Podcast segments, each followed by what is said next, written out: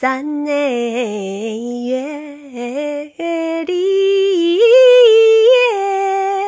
是哎亲哎命哎那咿呀呼嘿，姐姐那个弟弟又去踏青梢，带着放哎放，正了那咿呀呼嘿。清明节对于小孩来说呢，是这个踏青和放风筝的好时候。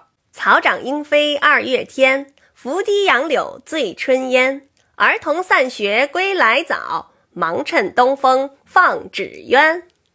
记得小时候手工课嘛，做那个风筝，就是拿竹片儿。呃，横着一个，竖着一个，然后上面糊上那个宣纸，然后后边再弄一小尾儿，那个是咱们最常见的一个风筝的样子，就叫屁帘儿。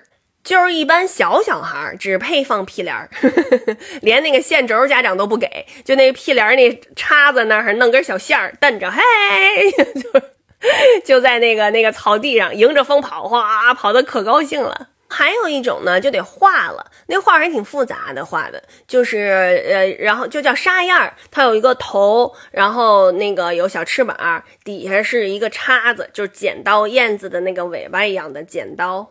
就是在京义路上，孙河那个就是道两边儿，好多好多卖风筝的。我就最近几年也没去过，也不知道那儿还有没有了。就是有一年不是非典吗？也跟现在似的，就是不能出门。然后呢，就 我就去那个呃孙河那个买了个风筝，那个风筝是塑料的，嗯，就跟斑马线一样，黑的白的黑的白的，是三角形的，还能折叠。就在楼下滑轮滑放风筝，那个风筝练的当时登峰造极，能放到十几层楼那么高，完了还能给收回来。这个风大的时候吧，往回收这个风筝可难了，得使特别大的劲儿，还老怕那线儿断了。所以我就特别羡慕那个，就是放那个蜈蚣那个风筝的，就有一种蜈蚣，我是特别长，然后边上还有小鼓，咕，那个风一吹它还响那种的。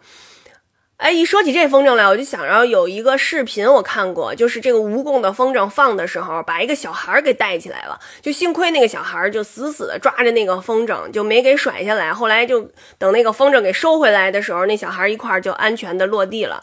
哎，这个太危险了，所以要是过两天放假，您带着孩子出去放风筝，可千万得小心点，注意安全啊。市清明指挥部提醒您：疫情防控显紧绷，要去祭扫先预约，绿色出行为首选，方便快捷不堵车。入园祭扫戴口罩，自觉出示健康码，排队保持一米线，禁止烧纸和焚香，安全平安才是福。